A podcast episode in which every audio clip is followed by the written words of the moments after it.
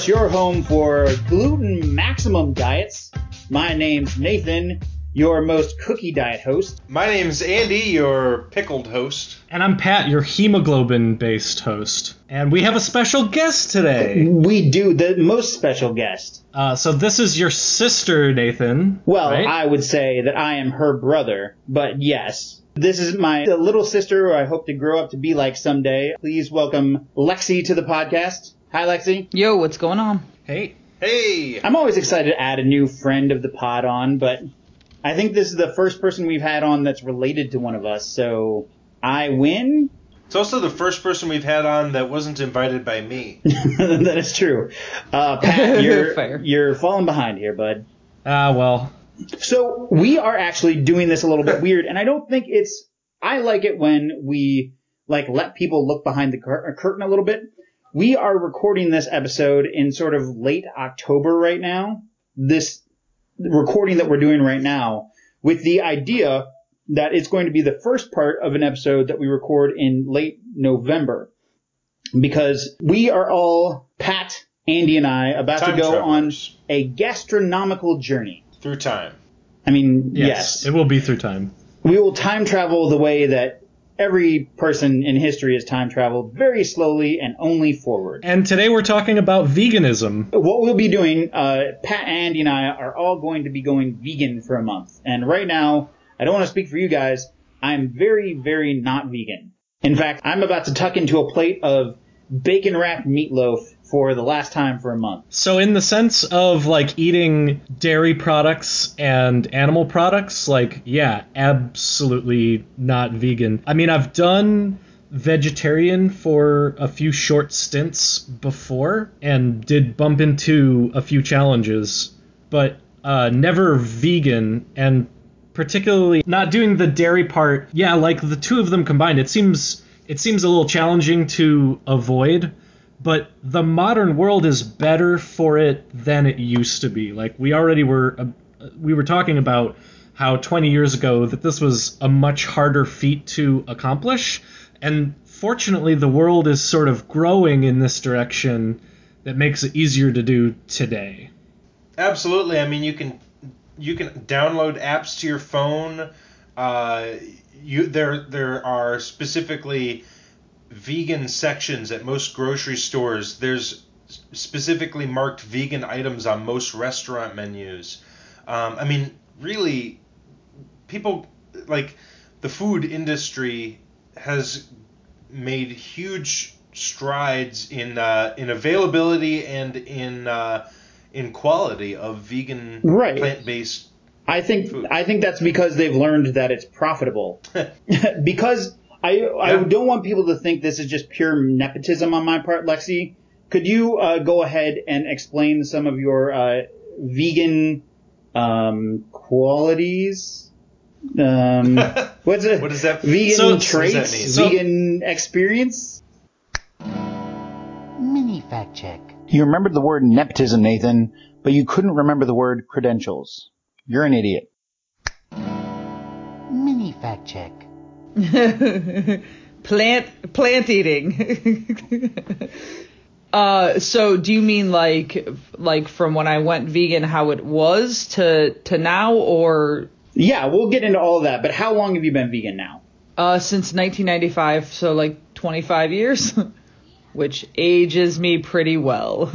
That's why, yeah, Lexi and I were talking about like what it's like to go vegan, and I have zero confidence when she says, "Oh no, this tastes just like cheese" or whatever, yeah. because she has no no basis. Yeah, I have Like, I have I have very little reference any longer for what real things that you know taste like because I you know I've, I've that's gone Yeah. out the window and I was also a kid um, when I made that decision so what my taste buds did then and what they do now I'm sure are quite different. Can you? T- uh, what's the story? Like, what? Why did you decide to go vegan? So I went vegetarian when I was uh, 12, and I I think it I, I actually was at a restaurant with my parents and saw uh, some roast beef, and you know oftentimes meat will have like what looks kind of like an oil slick from a parking lot in it with all the colors. And I was like, I wonder where that came from. And then that sent me down like a little rabbit hole of, oh, well, it's made of cows. Wonder why. And then, you know, like, oh, cows maybe don't want to be eaten. And so that was like what happened when I was 12. And then when I was 15, I met a very cute girl um, named Andrea who said, you know, why aren't you vegan? Yeah, she was she was like the only vegan I'd ever met at that point in time, and I said, you know, I love dairy and cheese, and she was like, read this book and and gave me a diet for a new America, which I read and um, scarred me pretty quickly, and then I was vegan from then on. So I wonder, do you think that would hold up today? Like, you haven't read it in 25 years, but like, do you think it's something we should recommend to people? I think it's a great book, but I think there are easier ways to get the information now than having to read this book with like a lot of information, charts and graphs and whatever. Whereas you can just like watch a movie or you know what I mean, or YouTube. Not to make us feel old, but the internet is a thing now that was not a thing when you Right. got that book in the first place. So we old. That's fair. Yeah. That's fair.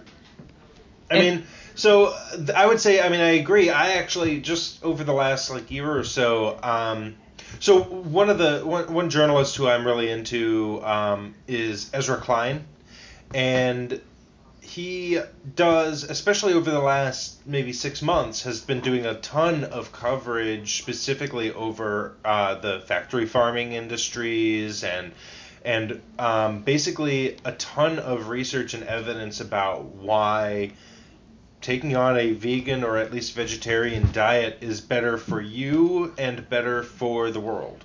Yeah. Right. And I've always been a, a meat eater, not like obnoxiously so, but I, I've never really been willing to give it up. The closest I have ever been is pescatarian for uh, a, a few different multi-month stints, um, and I just it all the everything I've been hearing has been kind of chipping a little bit away every time at my willingness to buy into that and to keep putting that in my body. Hey there, everybody. It's uh, Nathan from the future. I'm just editing this episode. We asked a few fans and friends of the pod to give us their take on veganism. So throughout the episode, I'll be including some of the audio they submitted. We asked them to keep it between like 30 seconds and a couple of minutes. And after some pretty serious editing, we were able to get friend of the pod, David's audio down to about four minutes from like five and a half. But we love him and he's just so darn smart that I wanted to get the majority of it in there. So bad news. If you are a fan of David and his ums and ahs, I'm afraid I cut all of those out for time. So I'll try and put out a episode later that's just David's ums and ahs. Anyway, thanks.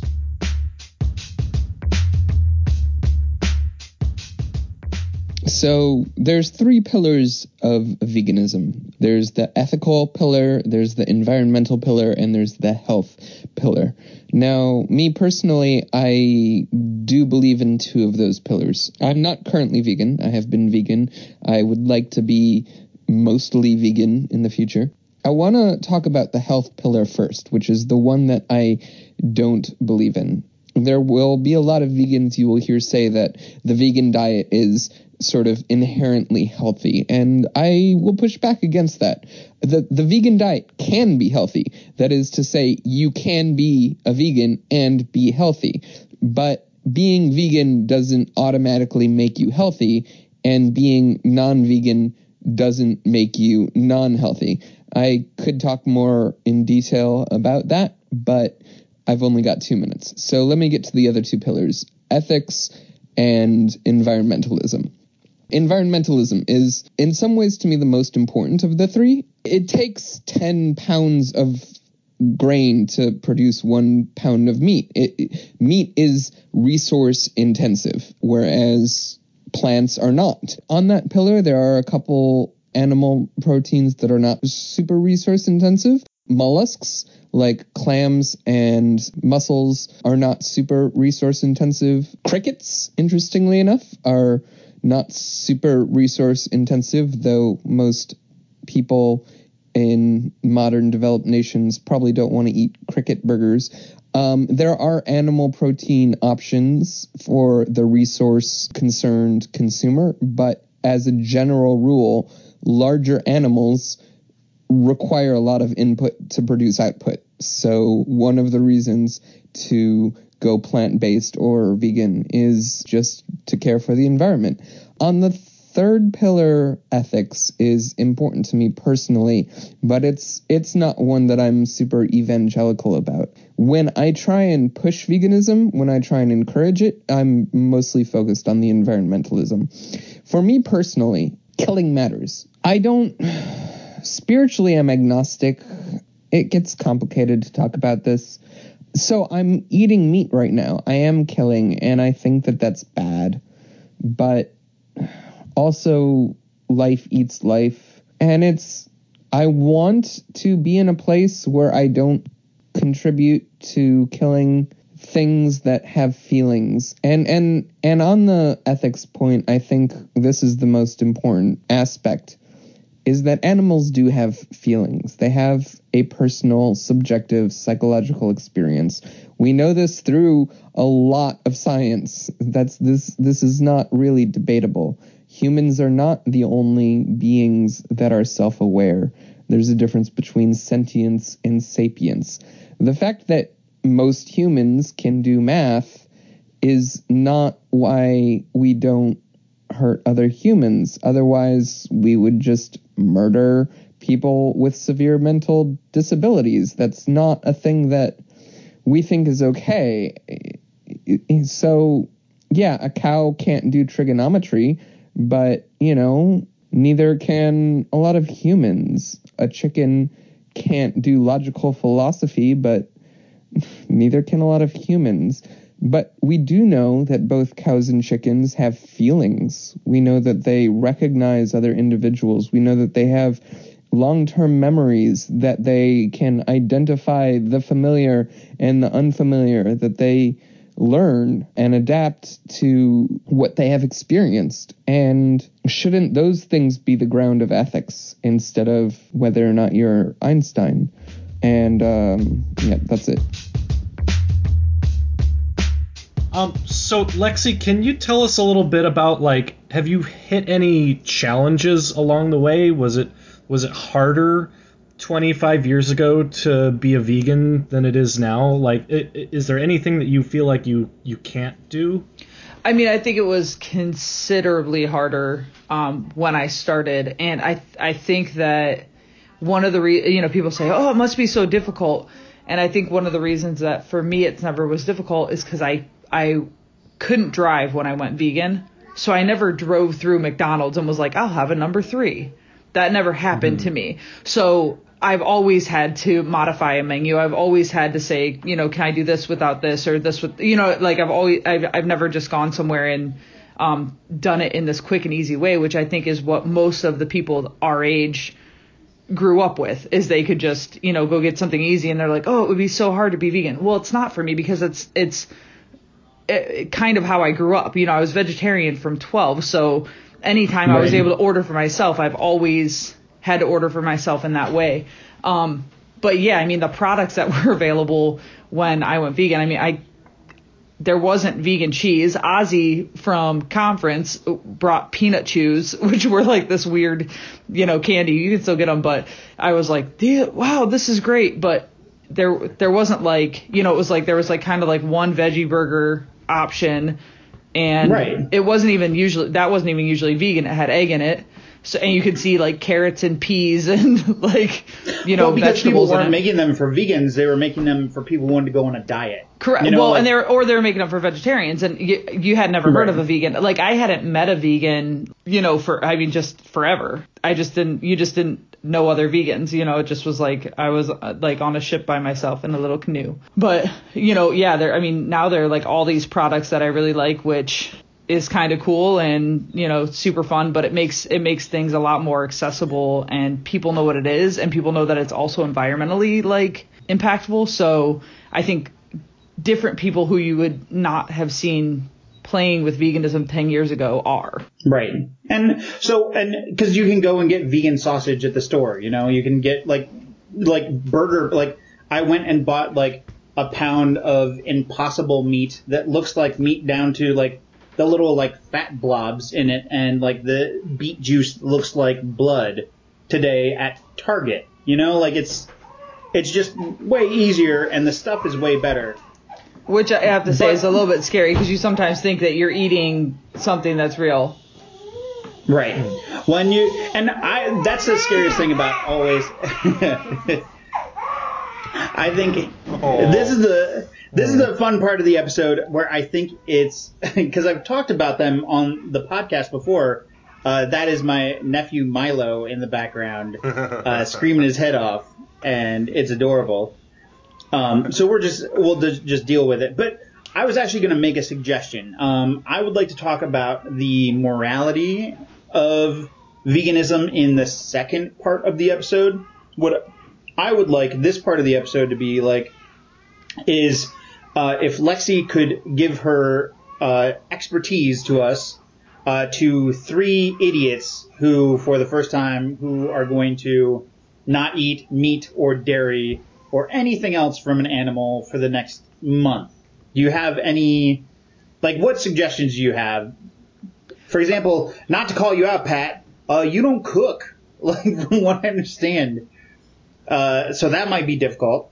Well, like really simple stuff like I'll cook hot dogs or I'll cook like, you know, can of ravioli.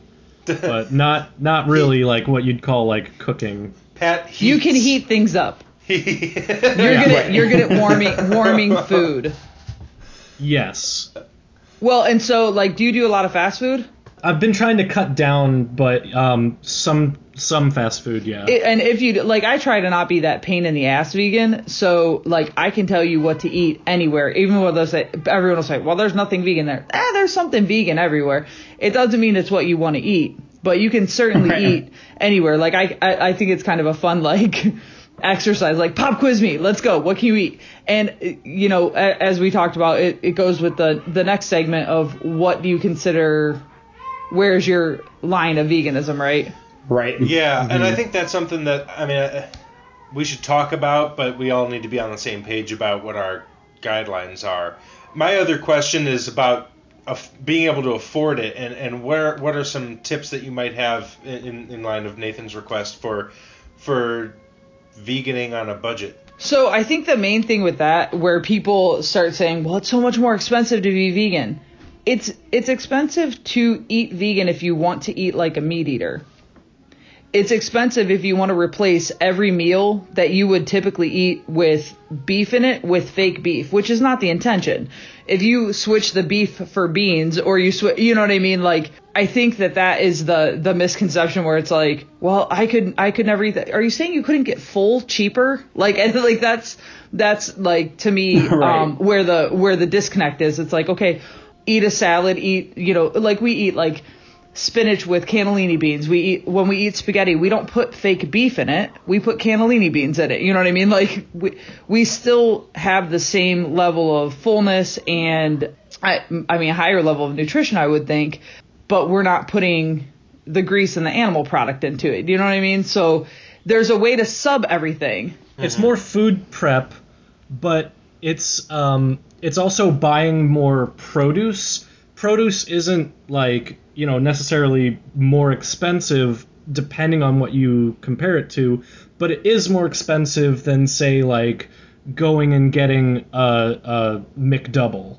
from from McDonald's. Right, agree. And so I mean like where where somebody would get a McDouble, I'd probably get a, a bag of frozen mixed veggies. Do you know what I mean? Like like it's it's just a it's a different thing that you would buy. I'm still a very cheap person.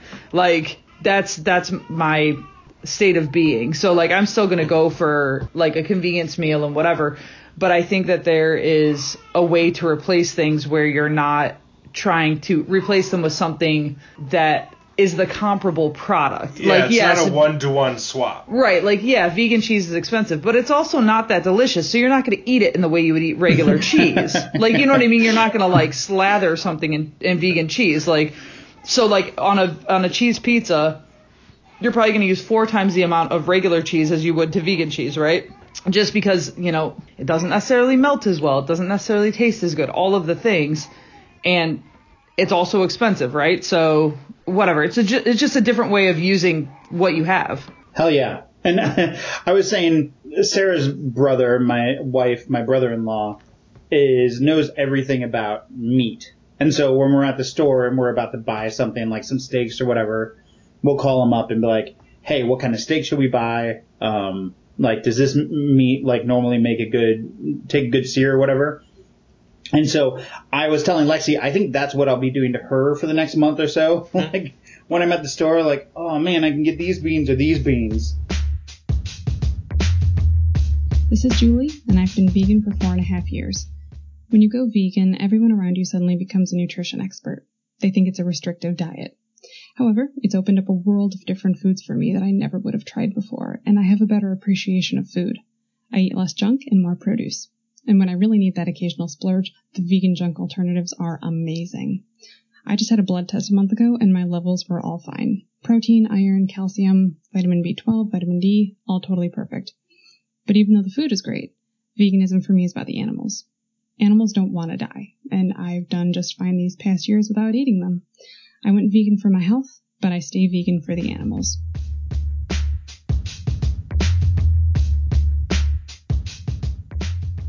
So, so do you think that it's overblown the obsession that people have with like, oh, you're vegan. Are you sure that you're getting enough protein? God. Are you sure you're Are you sure you're getting enough iron? Like this and that. Like, i- is it easier than what people uh, perceive? Yeah, I think I think that for the most part you get everything you need from from the food that you eat as long as you eat a balanced diet, right? I mean, I think that goes for any any you know different kind of plan of how you eat.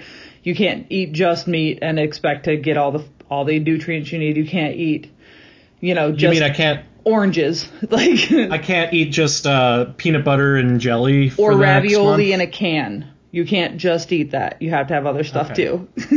Well, Darn. and, if- and frankly, like, so I think for a lot of people, it's a talking point. It's not an actual, like, issue. It's like, if you want to, like, school the vegans out there, you, you go ahead and call them out, like, well, you don't have enough protein. And, and I think probably a lot more people, and I don't want to speak for you, Lexi, but you now have two very young children, one kind of young and one extraordinarily young, that you're going to be raising vegan. And my guess is a lot of people want to stick their noses into your business as to how you do that. Yeah, and I, I and I think people have concerns about you know birthday parties at school and you know all the all of the things that you would think about which are the same things that I think about right you know like it's not like I'm not worried about pizza day it's just I have a different solution for what pizza day is going to be and I'll make sure that that our kids have something that's comparable you know like a, a vegan pizza that they'll have that's there and ready or that is delivered and ready. Same with like if we think there's going to be a birthday party to make sure to deliver enough cupcakes for the kids in the class that would want that or you know what I mean? There there are ways to do it where you don't have to go outside of like quote unquote normal life um, and you can still create the family that that you think is best for you know yourself the planet your kids whatever. Well, and I know you have pediatricians that you go to with the boys on a fairly regular basis, and you make sure over and over and over again, like, are they healthy? Do they need anything? And you've gotten a clean bill of health over oh yeah and over and over again. it- i mean and i think that's important and, and you see that a lot um, in these you know vegan groups that i'm in where parents feel completely unsupported or well your you know your kid needs to go on cow's milk and it's just there are these misconceptions and thankfully we have a very well versed staff at our doctor's office who I question on how like it's like what do you mean he could just be drinking almond milk at this point like that's like that, Yeah. that's it. That's good enough. I don't need to like I don't know fortify it or churn some butter from tofu. Like what do you mean? Um, and Right. you know it's like no, this is the you know so it's nice to go to a doctor that kind of put our minds at ease also instead of just you know, I see a lot, a lot of people saying, you know, well, people are calling it child abuse that I won't give my kid dairy, and you're like, okay, cool give them McDonald's. That that's much better. You know, like it's like it's like so so what you're vilifying me for is for thinking about the diet that I'm going to feed my children opposed to just giving them whatever seems natural. Like, you know what I mean? Like, I'm actually thinking about it before I give it to them, and that's where I'm bad. Like, that feels maybe kind of a little bit screwy. Yeah. And my guess is the people saying stuff like that are the same people who call 911 because they have to wear a mask into Target. Like, Yeah. some people's Right. opinions are bullshit and you shouldn't listen to them. Right.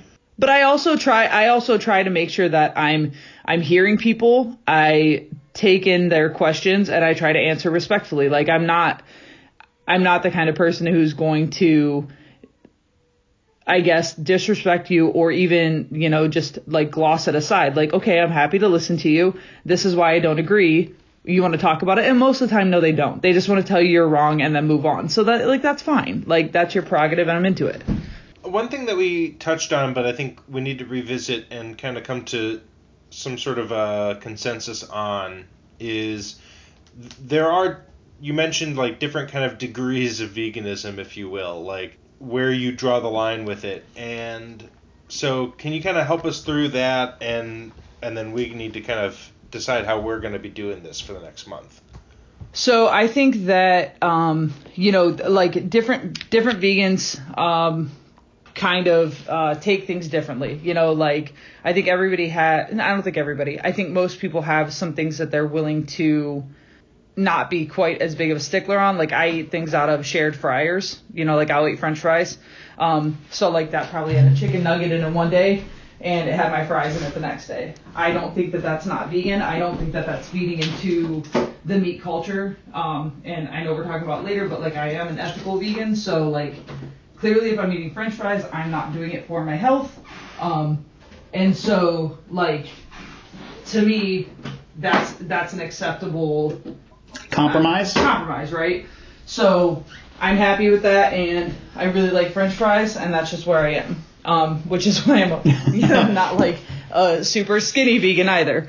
And the rest of y'all can go to hell. Sounds pretty good to me. So um, I think I think that a lot of people eat honey that consider themselves vegan. I personally don't. That is that is somewhere where I I, I avoid beeswax. I avoid I avoid honey, um, and that's just it's not hard for me. And I don't super agree with the treatment of um, the bees in the process of it. A lot of them lose their wings. They also cut the wings off the queen bee. Our bees are also not in a, Really? they're not in super good shape right now anyway. So I don't really think we should be screwing with them. It's also like that honey's theirs. They didn't like make it for us. It wasn't like their jam. They were like, hold on, let us make you some stuff. So, um, whatever. That's a different thing. And I'm not particularly opposed to honey. It's just, it's easy to take out of my diet, right? It's not something that I crave or want. Um, and I think that, I think that I'm not opposed to white sugar. I lean towards sugar in the raw or anything like that. If we're gonna buy it, I'm gonna buy sugar that's vegan, but as a an additive in breads or whatever like that. I probably eat non-vegan sugar. And Can you can you talk about like what makes can you talk about what makes white sugar? so sugar is often unvegan? processed on animal bones to whiten it to bleach it. Oh. So, um, and I mean, I don't know how I like. Again, I've been vegan for a very long time, so I don't know how much that practice is even used anymore. But I know that that oftentimes sugar is not considered vegan because of that. Um, and you know, there there are a few little there are a few little things like that where you're like, oh wait, that like you don't know that you wouldn't that you wouldn't necessarily um, think about. But those are things that I don't. You know, there.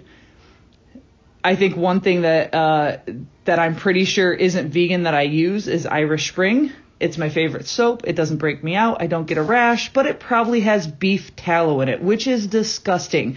If you write the company, they won't say it does, but they won't say it doesn't. So they don't have to list it because you're not eating it, right?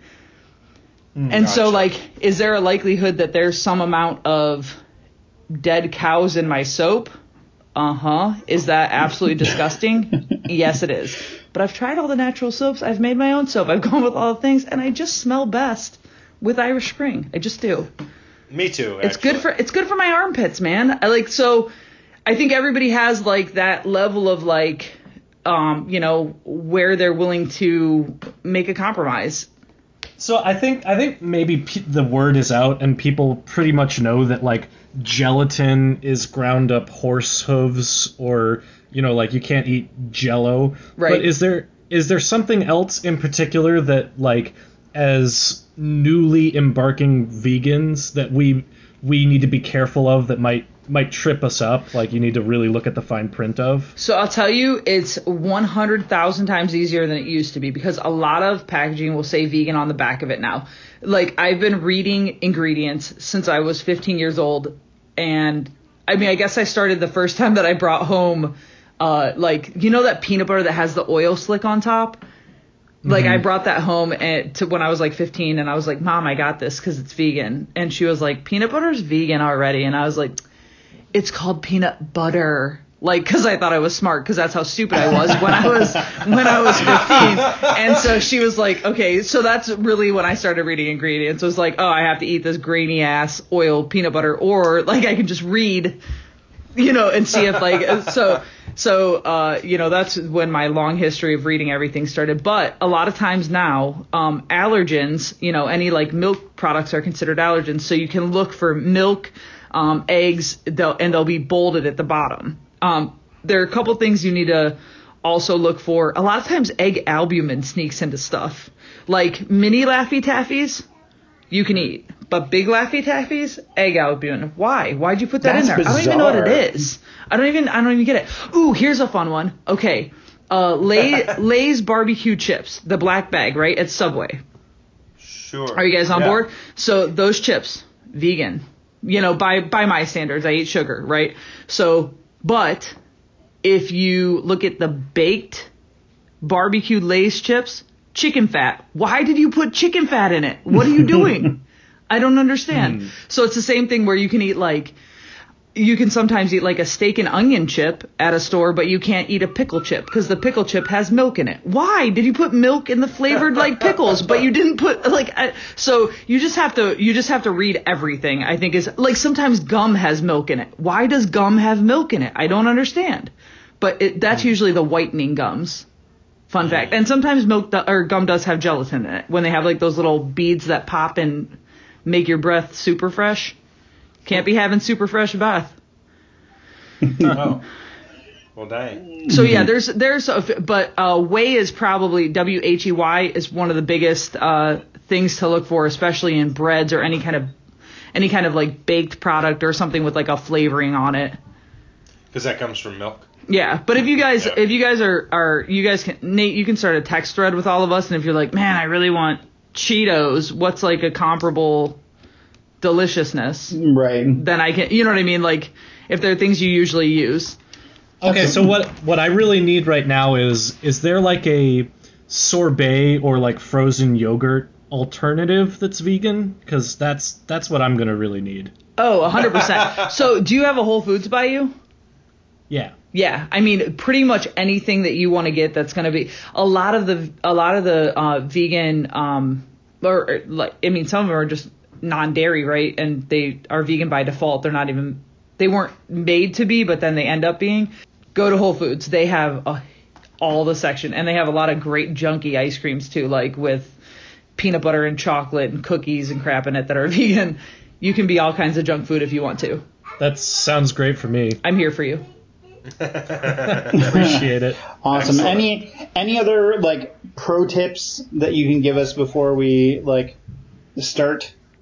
I think just think of it differently. Don't try to replace everything. Ooh, and follow Tabitha. Go check out go check out like just just Google vegan Tabitha. Like she's on Instagram, she's on YouTube. She's awesome. She does like these like she does all these rad recipes. Um but and I, I mean go into it with an expectation of the food isn't going to taste like what you if you're getting vegan bacon, please don't expect it to be bacon. That's not its job. Its job is to be a delicious, crunchy, salty item.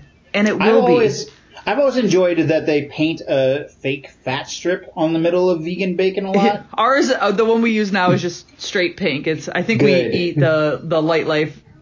There's also a good one called benevolent, but uh, the one with the fake stripe is not vegan, Nathan. You have to read the packaging. It's got eggs in it. Oh wow, you already messed up. Yeah, that's Morningstar. You already aren't vegan. It's day Oh one. damn it! Well, I haven't bought any of it. Yeah, it's day zero. it it's day zero, and you're screwing up. Ah, damn it. Well, I did just have some, like, while we were talking, I did eat some bacon wrapped meatloaf. So, there. Okay, fair. The First, so that's How pretty. dare you. That's pretty much vegan, except for all of the ingredients. yeah, but like I maybe had, uh, the seasoning might have I been. had, hmm. I had roasted sweet potatoes and butternut squash with pecans. okay, that's that could have been that could have been vegan. The pecans might have had was- honey on them.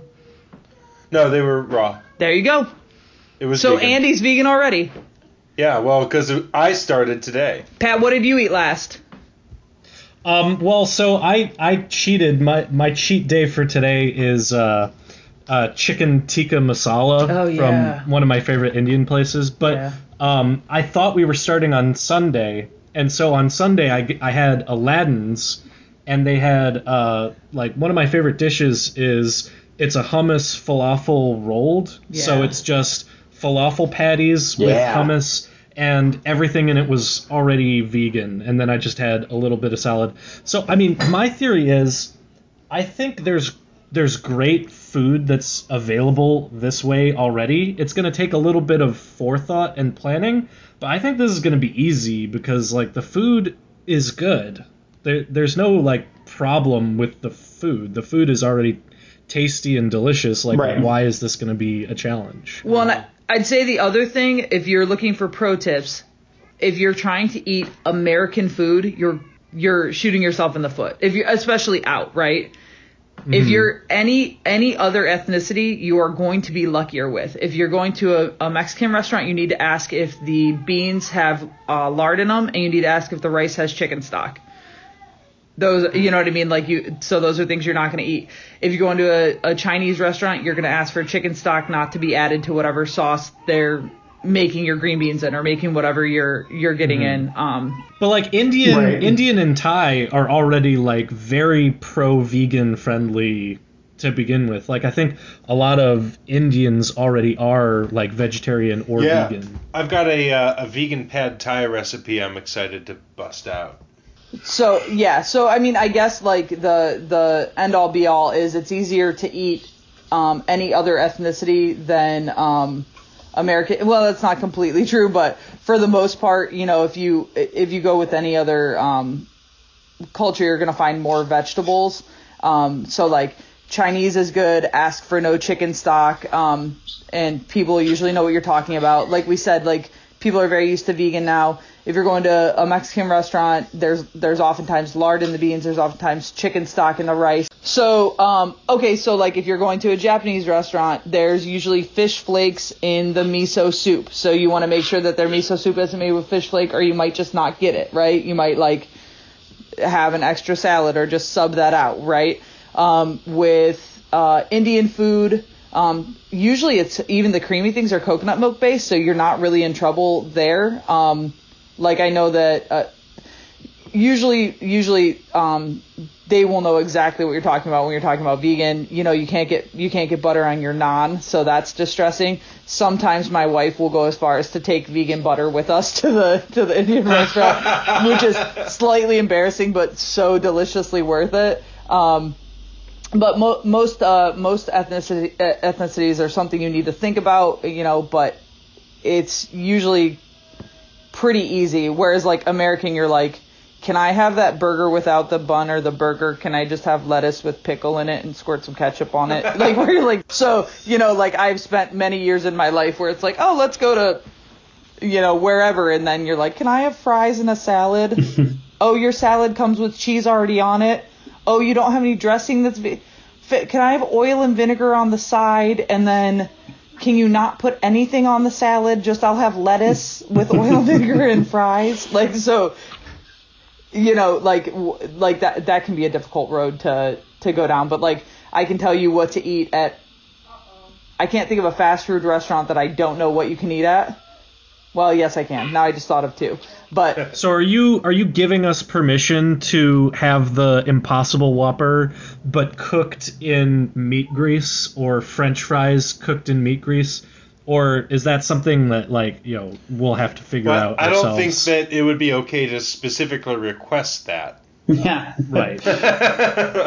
So my opinion, um, personally, so like I said, everybody's got a got their own thing. If you're gonna go to Burger King and you're gonna get the Impossible Whopper, I think you have to ask for it to be microwaved, for you to be like legit vegan my style, because I don't think that cooking it on a grill that has beef juice on it is vegan. I know this because the, I didn't know that it was cooked on the grill, and the first time I got one was like the first week it came out. I was like, hell yeah, let's try this! Like I was very excited to even support the venture. Like let's support this company trying to put something like this, which hasn't been done before, like to this level on a menu.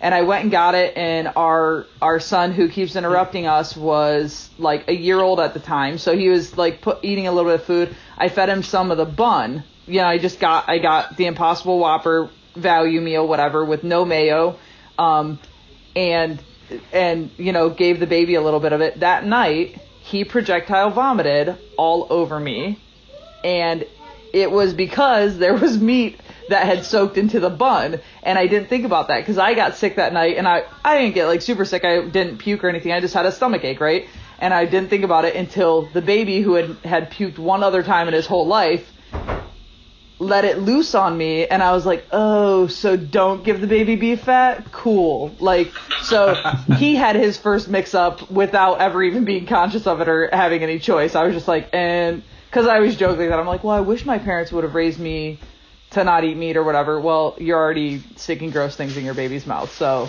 I've got no room to talk either. So are you guys all doing a month? Yeah, we're all we're all gonna do a month. Yep. Oh my god, I'm so excited. Like the, like the impact that that has like just with with you guys, the impact that that has environmentally is like actually pretty awesome, you know? I I would have consumed a lot of animals in the meantime, so uh, certainly their lives are, are spared. we are kings among other U.S. citizens. Um, I would like to say, and just human beings in general, we are better than the average human. Um, I want to ask two things. First of all, uh, just so Pat can survive, uh, what is vegan at Wendy's? So French fries, and what I like to do is baked potato salad at Wendy's. So you get a baked potato, which they're always out of at night. So you got it. This is like a lunchtime. This is a lunchtime salon. So you get it. You get that. No, you get it not not dressed because you can't have the butter, you can't have the sour cream. You can have the chives if they want to shake those daddies on. Um, but yeah, then get get a salad, like get a side salad. Um, I haven't been there in a while. Ask if the side salad has cheese on it, but it didn't last time I was there. And I think you have to read it. So this is the tricky part. What I do is I ask for two dressings. So I'll get the Italian and the French, unless you're inside, because you have to read the dressing, right? You can't just eat it. I'm pretty sure their French was vegan last time I was there. I'd have to ask Nicole. And I think their Italian has cheese dots in it, like uh, like Olive Garden dressing isn't vegan, um, because it's got little delicious cheese nuggets in it. Cheese nugs. But their breadsticks are vegan, you guys. Olive Garden's breadsticks. How? What? Exactly. You're welcome. I'm here for you. I did buy a giant thing of Oreos earlier. yep, you can eat those. I'm so what I'm really excited about with this part of the conversation here is I get to find out how to not actually lose weight during all this. Gotta stay insulated for the winter. Awesome. Well, all right. Well, I'm going to say to you, Lexi, we'll see you in 30 days. Um, personally, I'm going to talk to you a bunch between now and then. Um, and as far as the listeners are concerned, it's going to be a break of like 30 seconds. So they really don't care. But we get to time travel. Ooh.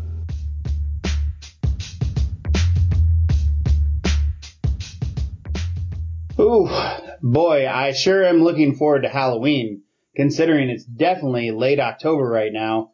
Whoa, look at that pumpkin on my front porch. Oh, So anyway, I love sweater uh, weather. Yeah, so so it looks like the time rift is coming up and oh whoa whoa oh, oh my goodness, guys, it's late November now. Yeah, it looks like we have Wow. transported to the future and Wow. uh, we've Being- all been vegan for a month. How did that Wow, happen? But wait, but this bit really doesn't make sense because we really need to have been vegan for a month because we just skipped the month. Oh no, it's another time riff. Oh no! we are so bad at bits. All right, well, I guess we're gonna have to actually be vegan for a month this time. Damn it! I was hoping. All right, to I'll see you guys that. in a month. Uh, Alexi, I'll see you in a month. Boom. Wait, I guess I'll probably talk to you. I, the bit is falling apart again. Okay, see you in a month.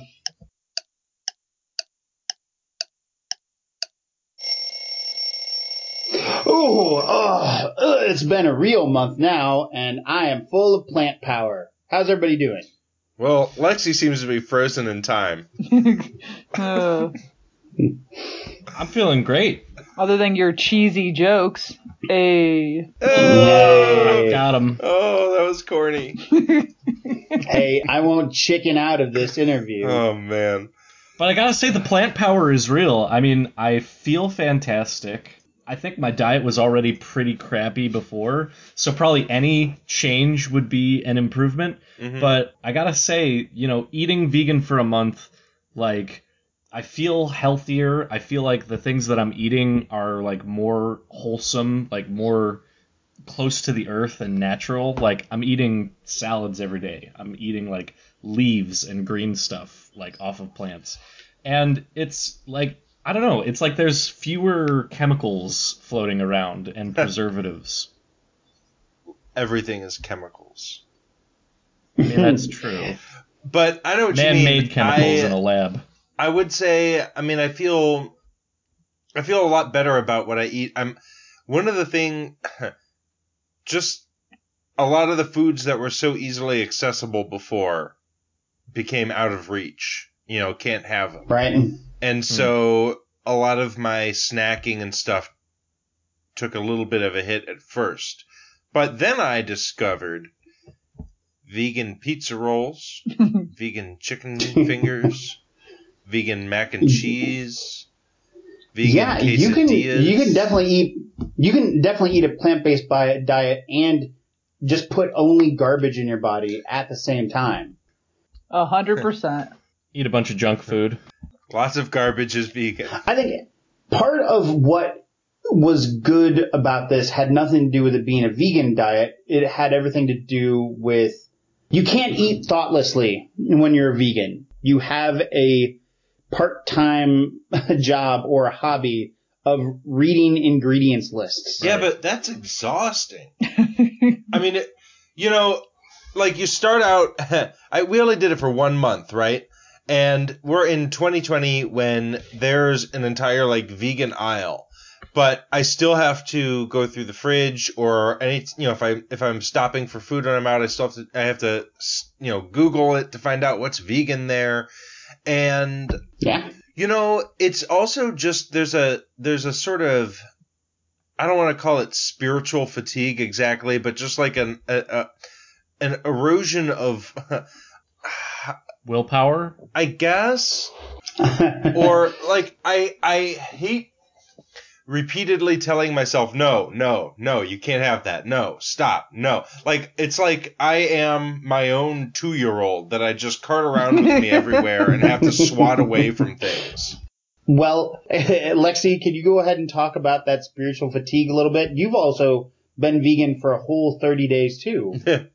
Several times over. I think um, it's fun to hear somebody else talk about it um, because I don't have a lot of those experiences, um, obviously, anymore. So, like, I don't feel like I have to read things in my home, you know, obviously before I eat them because I know that I've brought what's in my home into my home and I'm comfortable with eating it. Uh, barring that, uh, just the idea that, um, you know, you're telling yourself no all the time also kind of makes me giggle a little bit because, like, I, maybe I've just done it for so long that I don't feel like I'm telling myself no anymore. Do you know what I mean? Like I'm just like, oh, we don't eat that. Like, You're not missing Correct. anything. Like you, you didn't want meat. yeah, in I'm, the I'm never place, like, I'm never like, God, I just like really, I really could go for, you know, that super cheesy pizza. Like, well, I don't eat cheesy pizza. Do you know what I mean? So that's, it's a little bit funny Yeah. to hear somebody else's uh, uh, take on that. So something that I wanted to talk about that we didn't get to last time on this episode was the ethics of being vegan. Why is it good to be a vegan? Like, why does that matter? So um, I think for me, it is mostly uh, animal rights based and then secondarily uh, environmentally based. But uh, mostly, I think the way that we have decided as a society to treat animals that we consider to be food animals opposed to snuggling animals um, is just horrific. And uh, I think that we turn a blind eye to that far too much. Um, at all is too much to me. Uh, so that really I I find uh, disturbing. But environmentally, um, it's it's much better for our planet and much better for uh, being able to feed the world to uh, eat plant based. There's messed up stuff ahead. This is your content warning. Your content warning, so don't say that you weren't warned. I wanted to give you a little bit of a content warning because there's some pretty disturbing facts about factory farming coming up. This is not me telling you you shouldn't listen. You should absolutely listen, but there's an excellent argument to be made that maybe your kids shouldn't listen. Anyway, consider yourself warned. So during our time, because I am me and I like to be miserable about everything about the world, I did a lot of research into um, some of this stuff, some of the factory farming Ugh. um, techniques, and it is just, I mean, it turned my stomach. It really, really bothered me. So just to kind of give listeners some idea of some of the things that happen to the animals in their, during their lives before they make it to your grocery store and your plate. So animals, especially like pigs and chickens, are some of the absolutely worst treated animals in the world. Um, they are kept in cages where they literally do not have room to move because that makes the meat more tender. They cut pigs' tails off pretty much at birth because in the pens that they're in, because they cannot move, they get so anxious that they will chew on the tail of the pig in front of them. Uh, and chew the tail off of the pig in front of them. So they just cut them off at, at birth. Um, they actually take, so when, when pigs are born, they immediately rip the children away from the mother, separate them at birth so that they don't become attached and they sell them off or move them to other um, other farms, other locations, other pens and stuff, so that they don't form any attachments with their parents. I mean, forget if they did that to a human. Obviously, no one in the world would would allow that to happen. They would all object. But I mean, even if you did that to a, a dog or a cat who just had a litter, and you just took those those babies away. I mean, it's horrific. The pigs do not get to go outside and play in the mud like you think that they do. The chickens are possibly worse. They cut the beaks off of the chickens because they peck each other. I mean, there is a literal thing called a pecking order. That's not made up. Um, they cut the chickens' beaks off. It's called debeaking. Fun a fact. creative term. Hmm. Um, and uh, so it's in terms of like how they treat the chickens. I mean, they can't go anywhere. They clip wings. They um, there's all sorts of just breeding between in, in all animals, breeding for size and fatness and traits like that that are more appealing to consumers rather than healthy characteristics. So these animals are bred to be unhealthy and obese, but they're only going to be alive for a few years. So, I mean, here's here's my thing. I think, first of all, I think I'm pretty much done with factory farm meat. I'm not opposed to eating animals. I am, however, wildly opposed to torture. Yeah. And that's our current policy. That's how we get our meat. We torture animals until they're dead, and then we eat those animals. Oh, and by the way, in case you were thinking that maybe like fish is better, it's not. It is very much not. Oh, you guys, I'm sorry. Like it's real So- bad, y'all. What would you say to somebody if I'm a person sitting here and I would say like I don't care because they're animals, like they're just animals. Like why does cruelty to them matter? What what would you say to a person who says Well, says I would first of all, I'd say like, look. Oh, you probably want to know what Lexi says. no one was asking you, Andy. so uh, I guess I would say, do you have any pets? Uh, would be my first thing. Are you opposed to eating puppy? Because if you're not, then like that makes sense and that that is not hypocritical and it sounds like a a way that your mind is working or whatever. But if you have a certain bias against particular animals, I find that confusing. So I guess that's probably where I would start with somebody. And the puppy argument would probably shut down most most humans. Right. So we have these categories that we think of like, you know, a, a cow doesn't uh, deserve the same rights as as a dog, but like pigs and chickens and cows are not necessarily like dumb or non-sentient animals. Um, they have feelings, they have complex nervous systems. You know, eh, pigs, in fact, are genetically so close to humans that we use them in a lot of like medical testing and uh, you know like if we need um, a drug tested or, or something like that like the the pig brain is similar enough to a human that Well- we that's that's where and we'll not to testing. not to throw out animal testing is also problematic in a lot of Yeah. ways. Sidebar. Sure. But um, also, you know, let's let's think about uh, you know, and forget comparing them to humans. Let's compare them to the your puppy at home. You know, your dog at home. Pigs are smarter than dogs, and that's pretty much.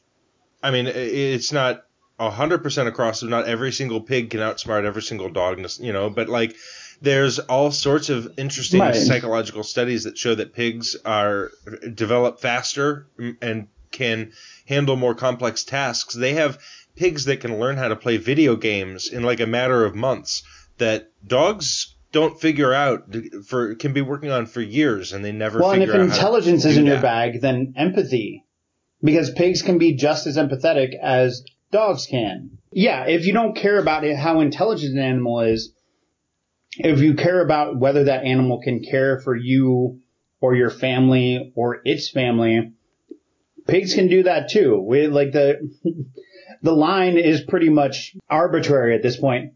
Although I will say, when people say like pigs are just as smart as dogs, I'm like, yes, we should eat dogs more often. no, no, that is the wrong takeaway. Oh. um, but but um, I mean, shoot, even even chickens, there's an argument to make that they are as smart as most dogs. We talk about this this arbitrary, or we called it arbitrary just a few seconds ago, line between different animals and stuff. But I don't think it really is arbitrary. It's kind of it's kind of hoisted on us by society, by by companies. They found you know pigs and chickens and stuff more marketable. They can make the meat look in the store less like the animal on the farm, um, and and they can turn the public kind of against pigs and chickens by making them seem stupid or filthy or undeserving in in movies and in uh, books and things like that. So we've kind of been trained into n- thinking of these animals as meat and these animals as not. Well, and our culture also from the time we're little kids teaches you that cows and pigs and chickens are happy to be on the farm. They love it. Mm-hmm. Look at the, you know, like, like you're playing with little chicken toys and little, and you're reading stories and old MacDonald had a farm, you know, all these things that teach us that like farms are happy places. Those are talking about mom and pop farms. They're not talking about factory farms and your meat does not come from a mom and pop farm. It's very unlikely. This is why it's always so crazy to me when like butcher shops have like a happy smiling pig face as their logo. Like happy, happy animals. The other thing I'm going to throw in a fact check for, for here is how we almost ended up all eating hippopotamus. Uh, because back when Oh, meat yeah. started becoming really That's popular, there weren't enough cattle farms, and so a lot of people had the idea to try and bring over and domesticate hippopotamus and uh, Hippopotami. hippopotami. Yes, just one of them. Hippopotamus? Hippopotamus? Hippopotamus. Hippopotamuses. Fact check, fact check, fact check. And welcome back to Fact Check. This is truly one of the craziest stories I've ever heard of, but I assure you it's 100% true. In the late 1800s and early 1900s, the US couldn't keep up with the demand for meat. The obvious solution, transport African hippopotamuses to Louisiana and just release them. There, the lake cows, as they were called at the time, would graze on invasive water hyacinths, which were blocking waterways and killing off fish. The hyacinths had been brought over as a gift by the Japanese delegation during the 1884 World's Fair and had completely taken over Louisiana waterways. And then in turn, the lake cows would be turned into delicious meat for the good citizens of America. Here's an actual segment from a New York Times article on April 12, 1910. Lake cow bacon, made from the delicious hyacinth-fed hippopotamus of Louisiana's lily-fringed streams, should soon be obtainable from the southern packing houses. Properly seeded, southern marshes will grow 30 to 50 tons of hyacinth to the acre, and on 6,400,000 now useless acres in the Gulf states, 1 million tons of the most delicious of flesh foods worth $100 million may be grown yearly. Now here's the shocking part. H.R. 23261, also known as the Hippo Bill, was backed by President Teddy Roosevelt and it would have provided about a quarter million dollars or about six million dollars in today's money for the transportation of these hippos. The bill failed by just one vote. Fun fact, there wasn't a plan on how to pen these lake cows. They just would have been let free. Another fun fact, hippos are incredibly aggressive, have extremely sharp teeth, and are the deadliest large land mammal on the planet, killing about 500 people a year in Africa. So it's probably good they didn't become common in the US. We've already got meth gators to deal with in Florida. Maybe they'd be tasty. Anyway, back to the show. Back check, back check, back check.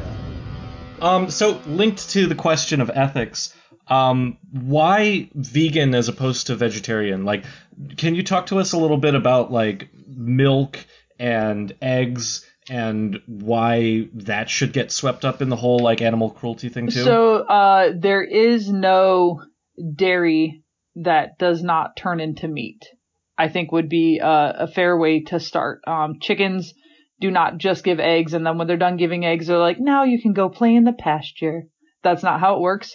Uh, same with cows. You know, they're they're milked until they're no longer super productive, and then again they're just a lower grade of meat because they've done so much that their meat isn't as tender as like what you guys have talked about. Um, with uh, confining space um, to animals so they don't develop muscle. Beyond that, it, it really is just, I think, equally problematic. And if you do any research, and I try not to be a preachy vegan, I don't like to be like, well, here's why it's bad. If you do any research at all about the dairy industry, including what Andy was talking about, about chickens, the reason that baby boy chickens don't survive is because they don't make eggs and they can't fatten them up quick enough to make them, you know, super useful, all of them. So they just throw them in a garbage bag and they just suffocate on top of each other and then you take them out at night. You know, it's, it's horrific. The, uh, the ways that it's set up is just, it's just so inhumane and so horrific. But because we've decided like these are farm animals, that's just the way they're treated.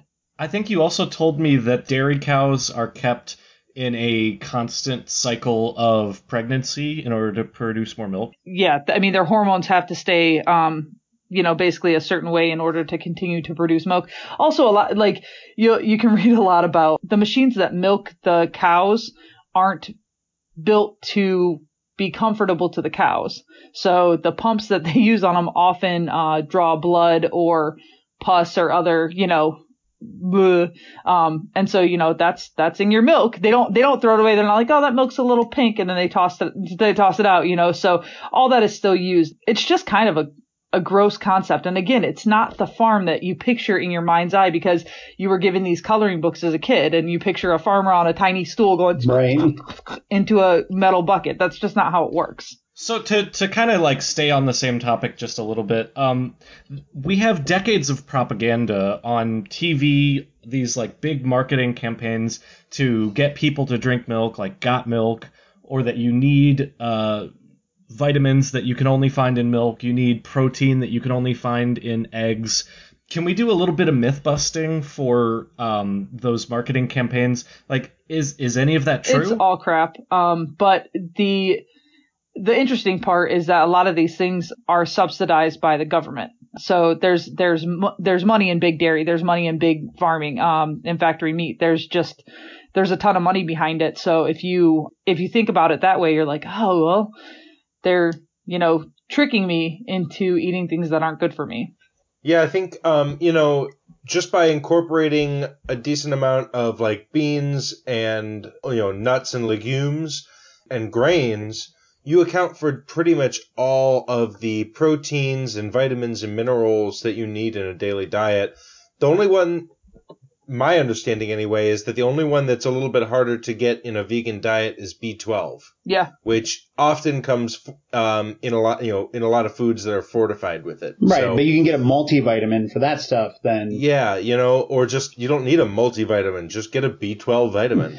Well, and I think you guys are all are super right on that and uh, hitting the nail on the head. I would say I've been vegetarian since I was 12 uh, and vegan since I was 15, and I'm 40, and I've had two successful pregnancies. Um, you know what I mean? And created food for those humans with a vegan body. You know, like it's not, and I'm a little bit chunky. Like, you know what I mean? Like I'm not, I'm not like super, super, super buff either. Like it's really easy to get all the calories you need and all the nutrients you need. Can can we backtrack a little bit? And I I want to talk about just for a second that idea of this stereotype of the preachy vegan. Sure. If you share this like thing that's really important to you, that suddenly you're like a hassle to somebody else, or you're like going to be annoying to them. Whereas I, I think I talked to you about this in another episode, I think in the religion episode, Pat, but the idea of mm-hmm. Uh, Christians who believe that with all their heart, uh, people who aren't saved are going to hell. Like, those people are annoying. I'm not, I'm not gonna lie about it. But I've always, always respected when they try and convert somebody and when they do it with like all of themselves because they think that if I don't go through with this, this person is gonna burn. I feel like there's a certain like correlation between that and veganism where like we're all like, guys, did you hear that chickens are mistreated? And like Lexi has known about Right. it for Well, if I can if I can field this one real quick. So, um, the reason that you see people trying to spread the word about vegan, whether that's misguided or whether that is enlightened, um, the the only thing that is going to change factory farming, the only thing that is going to change like our water usage, our methane emissions, our whole like market and structure and industry that is built around meat and dairy Mhm. and eggs, the only way that you change that is by getting everyone on board with it. Or, or at least like reducing demand. Right, you just like need to make it reducing the use of unprofitable. it. So I can kind of see why people are trying to get out and spread the word about that. Yeah, like That may can- or may not be the best way of convincing people, but you got to talk about it sometime. For sure. I think it's one of those things, if I can jump in real quick, uh, that, you know, to a certain extent, just awareness and just, like, even if they hate you for it, let people know what's going on. Um, because ultimately, what's, what we're looking at, I mean, the, the picture, now that we've branched into this, like, ecological part of the discussion, which I'm glad we did because it's so, it is so intimately tied up with the ethical side of this. Um, the what we're doing with our factory farming and our meat culture, like we have this weird meat culture and it's super prominent here in America and it's this weird social thing where like it's cool to like eat ten pounds of bacon every meal, and um, Swanson. Right.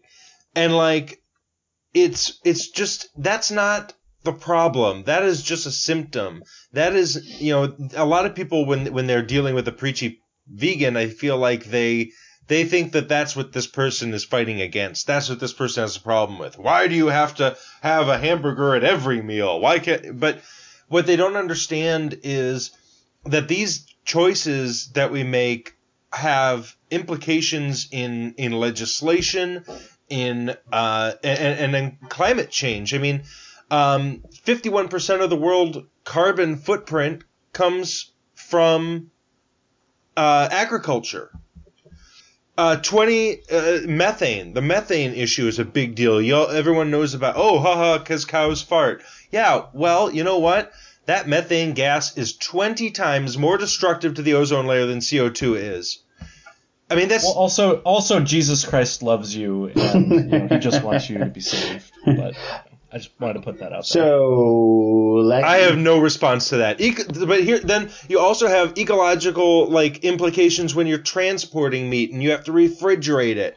Um, there's a ton of waste produced because not all of it gets bought in time or eaten in time, and it just goes in the garbage. There's a big, big problems because uh, when you have crop rotations, when you're when you're growing uh, plants on a farm, you can rotate the crops. You can have better soil maintenance. You don't do that as well when you're uh, growing animals. Um, they are cutting down. Do You want to talk about how about the rainforest? Do you guys like the rainforest? They're cutting down the fucking rainforest to create pastures for more cows. That's a thing that's happening. Absolutely. I think that is all very interesting. But when I brought up the topic of a preachy vegan, I was kind of hoping that Lexi might have a chance to talk. well, I actually just found everything that that that Andy said really interesting, and I guess my question to all three of you is, uh, you just all went vegan for a month, right? You feel better, right? Right. Yeah. Uh, you didn't find it that hard to find food that was satisfying. Yeah. Sure. Yeah. And all three of you are going back to eating meat and feeding back into this whole infrastructure. Why? It's it's a good question. Uh, like again, I don't have a problem with the idea of eating meat. Uh, it's not it's not an ethical issue for me in the traditional way. Uh, it's a huge ethical issue for me in terms of, like I said before, torture. I think I am wildly opposed to the uh, factory farming industry. I'm not opposed to like I, I think we can all come up with scenarios of people like raising their own meat and how that like you could potentially have like a glass of milk in an ethical way or an egg in Sure. an ethical way or whatever. Sure. So, can I ask you on that? Sure. So, how are you going? You said you're you feel like you're pretty much done with factory farming. How are you going to make that happen? I think it's gonna like involve me eating far, far more plant-based food and me knowing where the meat I eat is sourced. So then that means you can't go to fast food and you can't really eat at restaurants unless you find a nice. And Cleveland probably does have a couple uh, like farm to table type of restaurants where you know where the meat came from and Yeah, know that absolutely. that farm is like a small. To me, it doesn't sound hard because it would e- extend my diet. For you, Yeah. it's it's very hard because it it does what Andy was talking about at the beginning, and it changes the way that you're able to easily access the foods that you're used to. Yeah. And so it's easier for me because I haven't easily accessed those foods even since I got a driver's license, right? So it's not it's never been Yeah. a convenience thing for me. That's never that's never been part of my my journey as a vegan, right? Right. And part of it is changing the foods that I access. Like making that change and not having the expectation be that I'm going to have meat at every meal. In fact, making the expectation be the exact opposite. And Yeah, that's bad. making the expectation be that I'm going to cook my own meat when I do have it and that it's going to be more of a side dish and less of the like thing that takes up my entire plate. Right, and that you probably didn't get it at your local grocer. You probably had to go to like the hippie Yeah. co-op or you know what I mean? Like there are just there's some I guess just general problems with being able to access that food, right? Yeah. So I guess my answer to your question would be I'm I'm not or I I mean so I I share a household with someone who is not who doesn't really share that that drive. But during this and towards the end of it, I mean I, Caitlin and I talked a little bit about it. I wanted to talk to her about how much this had changed my perception of how we eat meat and how we live in our world in a lot of ways as well. And that I was, I, I plan to uh, be phasing out meat throughout 2021 almost entirely. I'll probably So here's the so the first obstacle is I have a household, I share a household with someone who isn't interested in being vegan. The second obstacle is my for whatever reason the way my brain works, I function a lot better when I'm saying I would like to not do this thing than when I say I'm not allowed to do this thing. right, right. Heard. Yeah, that makes good sense. So just on a own like my own personal psychological standpoint, I'm probably not going to say to myself like you're a vegan now. You can't Right, maybe eventually it'll get there. right.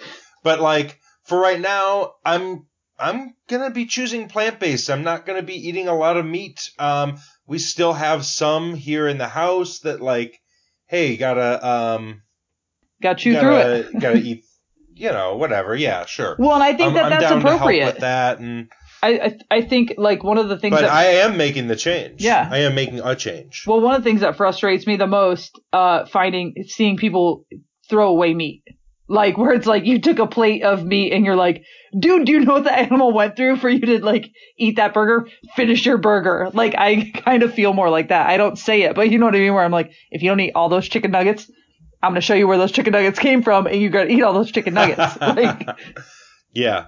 Right. Well, so for for me, um, you know, I definitely want to investigate more into what I'm eating, and I want to try to like get a better habit of the way that I'm eating. Introduce more plant based. Um, eat a lot more plant based. Like Nathan was saying, like you don't need meat in every single meal. You you don't even need meat in any of your meals, but you know we didn't evolve. We weren't um, eating meat every single day the way that we evolved as a species. Um, meat was like a rare treat. You know, it was like a, a, a, a meal that you had every now and again. It wasn't something that you ate three times a day every single day. Um, but also, and I, I'm sorry that this undercuts the message of our episode a little bit, but I'm looking at this Oxford study um, that came out. They followed people for 10 years and they found that vegans had a 43% higher risk of having bone fractures. Um, so, I mean, I am very active. I have a like physically demanding job. Um, I don't think that I need meat at every single meal, but I do want a diet that is nutritionally complete that I'm not going to be missing anything from. And uh, I don't really have a problem with like better sourced meat. I'm not seeking out better sourced meat yet, and I intend to to do better on that. But um, really, like, I mean, I think factory farming is the issue. I think if you had better ethically sourced meat, that that wouldn't that wouldn't be the same ethical or ecological problem. We have, um, you know, wild animals. Even locally, we have deer that run all over the place. You know, um, there there are animals that um, you know have herds all over the place that are overpopulating, and it's to their own detriment. Um, so I mean, if if you found a way that you could ethically source your meat better, I think that wouldn't be. And I think that problem. that is I think possible. factory farming, I agree, definitely is. Yeah. I think that I think that is possible because if you look at it um, and you think about uh, the amount of meat that we're putting out and the price point that we're putting that meat out, if everyone ate a little bit less meat and simultaneously paid a little bit more for the meat that they had, that would change the culture of the industry so drastically that you would make a lot, a lot of impacts. You wouldn't have the environmental implications you do. You would not have the, the, I mean, just rights, you know, animal rights violations as I would consider it, you know, that you do right now. So I think that's an interesting perspective. If everyone just cut out, you know, if, even if you cut out a third of your meat, like if the whole country, just our country, cut out a third of their meat, can you imagine what that would do? Right. But it's it's also really hard to change habits.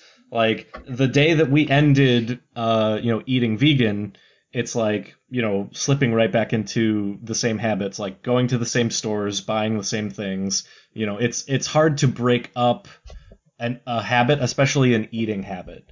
The way that you eat is um, very much like ingrained into the dopamine reward center that's in your brain that you have like established patterns of the way that you do Yep. it.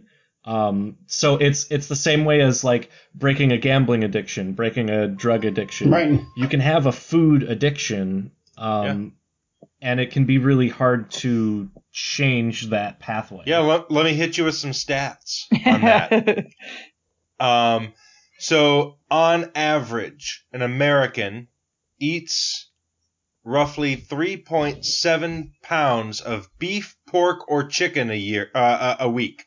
3.7 pounds of beef, pork, or chicken a week. Whoa. Just beef, pork, and chicken a week. That's nuts. Um, do you know what the healthy amount of meat in general uh, per week would be? half a pound a week. A little bit more than that, uh, about three quarters of a pound. Maybe a pound for a larger person. Right. So I mean, we are looking at like kind of disordered eating. That that the amount that we're eating is not the healthy point. It's not what our bodies need.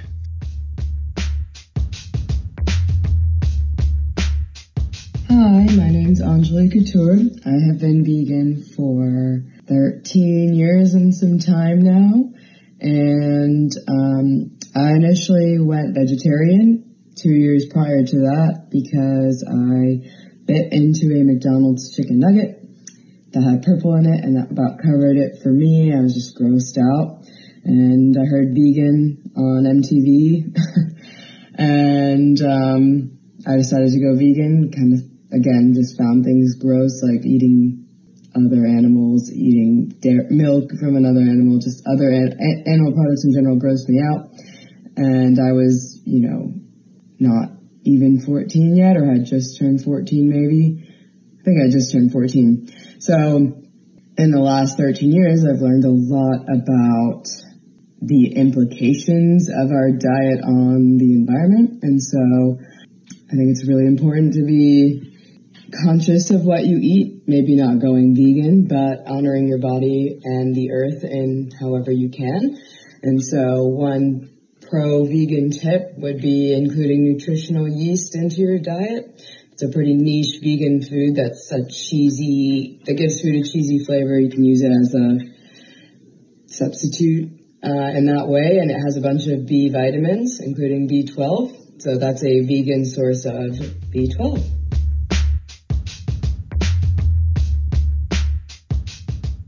So I would love to talk a little bit more about the weird culture built up around eating meat, especially in America. It really bugs me. I you know I never questioned it until you until you brought it. up. No, absolutely. Like, how many damn like bacon scented candles have you seen, or like bacon Dude. neckties, or Did, can I tell you?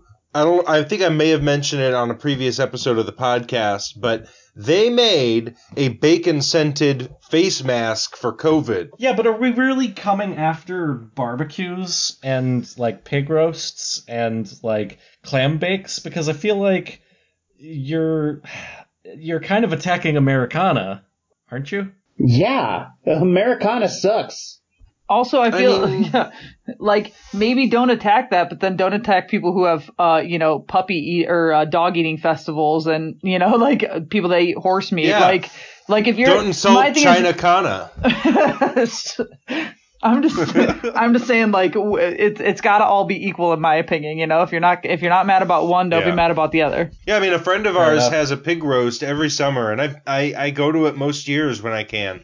And I mean, it's like they, it, it's hard to like say honestly, but like they we cut the he chopped the head open and did a shot of the of brain of pig brain. Like that's fucked up, yo. I mean, uh, I like I get that it's I have to like say, weird it, it and wasn't esoteric. That, it wasn't that but, like- appetizing. it was not very good. oh, that's right, you did it, didn't you? You nasty Yeah. fuck. Well, it's it's kind of like Jello, I don't. It's like soft Ugh. and fluffy. This sounds so and good, you guys. This sounds. But it's uh. oh my god. it's not appetizing. I was vegan. It's like salty. Take So, a like, vomit break But real the, quick. but the thing is, if they were eating that Horrible. as a food source and not as a look how badass I am contest, right. I'd be fine with it. Because it'd Right. be using Well- more of the pig, but that's not what it is. They they use it as a like, oh, this is so tough of me to eat the brain. Blah.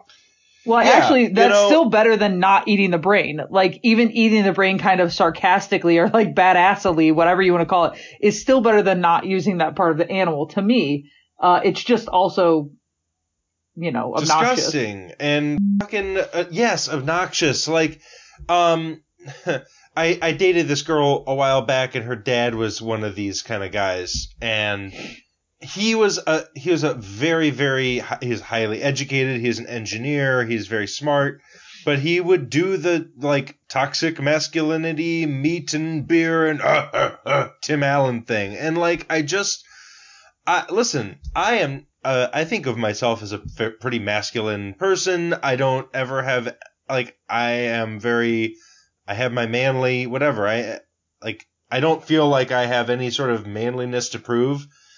Um maybe that's it.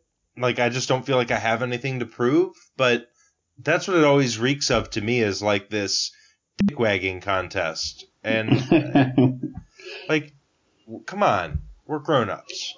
I mean, we were all lamenting how we couldn't jam out with our clams out before uh, the episode started. Sorry, suckers. It's true. Well, I'm saying like whip it out, but you don't need the measuring stick. Okay. Fair enough. Just hang out naked Also, with what your are friends. we what are we yo. gonna do about barbecues? Are we go- so we need to replace barbecues with meat alternatives? We need to get the, the Well- culture of barbecue to change to a plant based culture because you can still get that nice like charred taste. So- you can get like that outdoor cooked. Well, the point of the barbecue Uh, is the family, right? Well, yeah, and Sorry. Pat, I'll tell you. uh, So, like, we were in a we were in a uh, town outside of Saugatuck, Michigan, a few years ago, and you know, like anywhere I go, I always look up vegan restaurants, and I look up this place, and this like what Nathan referenced is this Happy Pig logo keeps coming up, and I'm like, this is a barbecue joint. Like, I can't like, there's no way this is where I should be eating. And I'll send Nathan the the name of the restaurant because it was delicious. But I kept finding it through like Yelp or whatever, and I was like, this is not where I'm supposed to be going. So I finally look at the menu, and they have a full like rack of vegan ribs and um and mac and cheese and every like all like all the Damn. fixins. So we drove over there and it was not a vegan restaurant. This is a this is a barbecue joint. And we ended up talking to the owner and he said he had a brother-in-law who was vegan and his brother-in-law told him that he would drive 50 miles for a good meal. Like, and he thought, he said to himself, no one should have to drive 50 miles for a good meal. So I started making, so he literally buys the riblets from the company, I think it's Morningstar that makes them. Um, I don't even know if they even make them anymore because I can't find them, but he would buy them and he smoked them in the same way that he smoked all the other meat in a separate smoker, smoking machine, smoking kettle, whatever you Smoker. do. Smoker's right. Uh, so he he smoked them separately, made all vegan sauce, made all vegan sides, made everything, and it was so good. And I I would bet that none of you would say this isn't meat if you were eating it. Nobody would say like, oh, there's no way this is meat. You might say, oh, this isn't, you know, these aren't my favorite ribs. You know what I mean? They're, I miss the gristle. Like, I don't know what you would say, but, um, it was just so delicious, you know, and had a happy pig on the logo and I still that ate must there. have been like finding hidden treasure.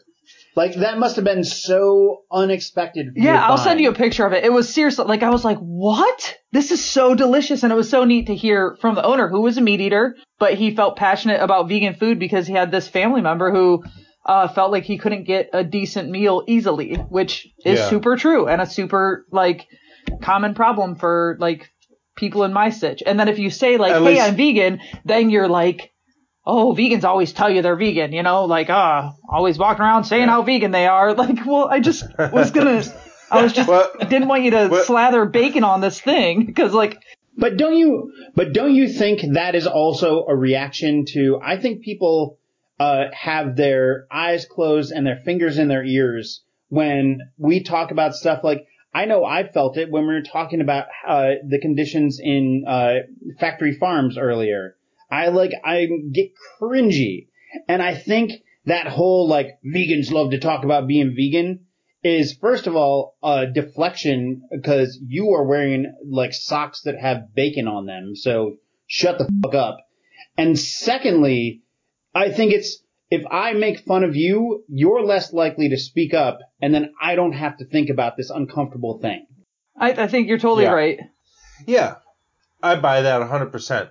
Um, and, and just to kind of piggyback off of what, you know, Lexi was saying about people having to drive 50 miles to get a good meal. And, and I know that we're, we were kind of fortunate, I guess, or just in a, you know, fortunately for us in this experiment, being here in Cleveland, there is a wealth of vegan friendly or even vegan specific restaurants Yeah.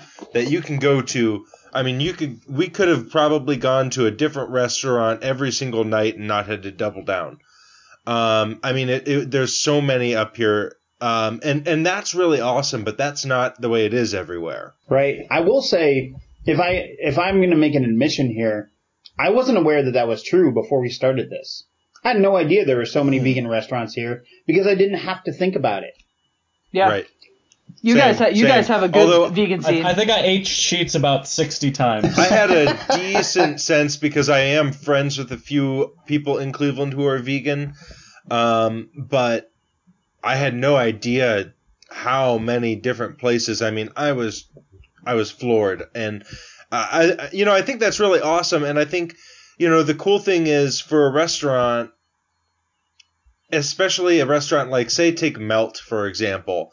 Um, Melt in Cleveland here is this. It's like a gourmet grilled cheese thing, and And not just grilled cheese, but like incredibly over the top, like beyond what you would think of as a grilled cheese sandwich. Right, right. Like they'll have like my favorite is called the Dude Abides, and it is it'll it has giant meatballs and mozzarella sticks, um, which is like a bowling ball and bowling pins, right? And and marinara sauce. But here's the cool thing vegan, about vegan meatballs, right? well, the cool vegan thing meatballs. the cool thing about Melt is like they have this regular menu that is all these lavish sandwiches, but they also have about half of those sandwiches are available as vegan in vegan versions. They've got uh, like a half a dozen different vegan cheeses.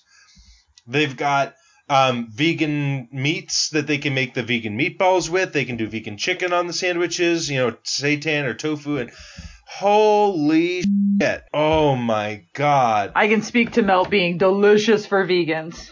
So good. So you know, in terms of like a restaurant that, that that's a perfect example of a restaurant that can draw both the general glutton crowd and the vegan crowd. Right, and it's based on cheese, and it's still they found a way to make that vegan friendly. And vegan Yeah. cheese being one of the things that's hardest to like make delicious.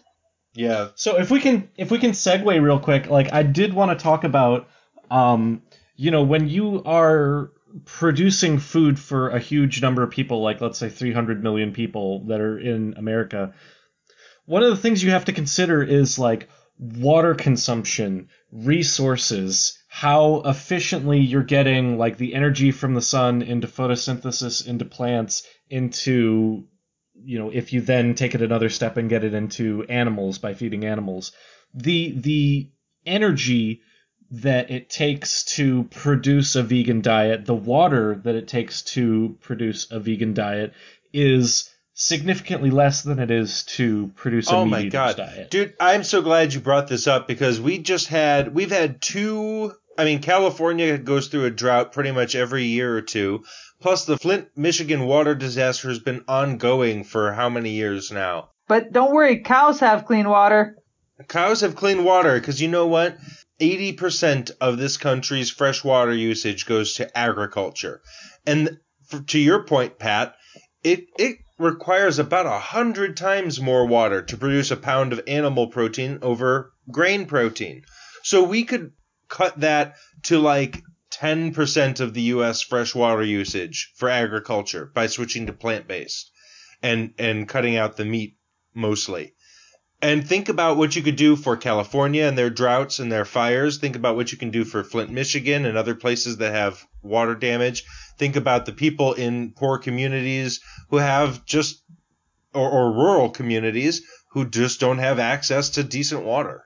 So this is kind of like a sidebar, but in California, they are driving trucks around going from home to home delivering water because there isn't water available. I- They're not uh, able to get water from their water systems. Um, there are droughts, and they just like the, the way that the water is allotted, that it goes to agriculture first. It goes to industry first before it goes to people. And if they run out, you're shit out of luck. Have we gone over these numbers yet? Where to produce a pound of beef, it's 1,800 gallons of water.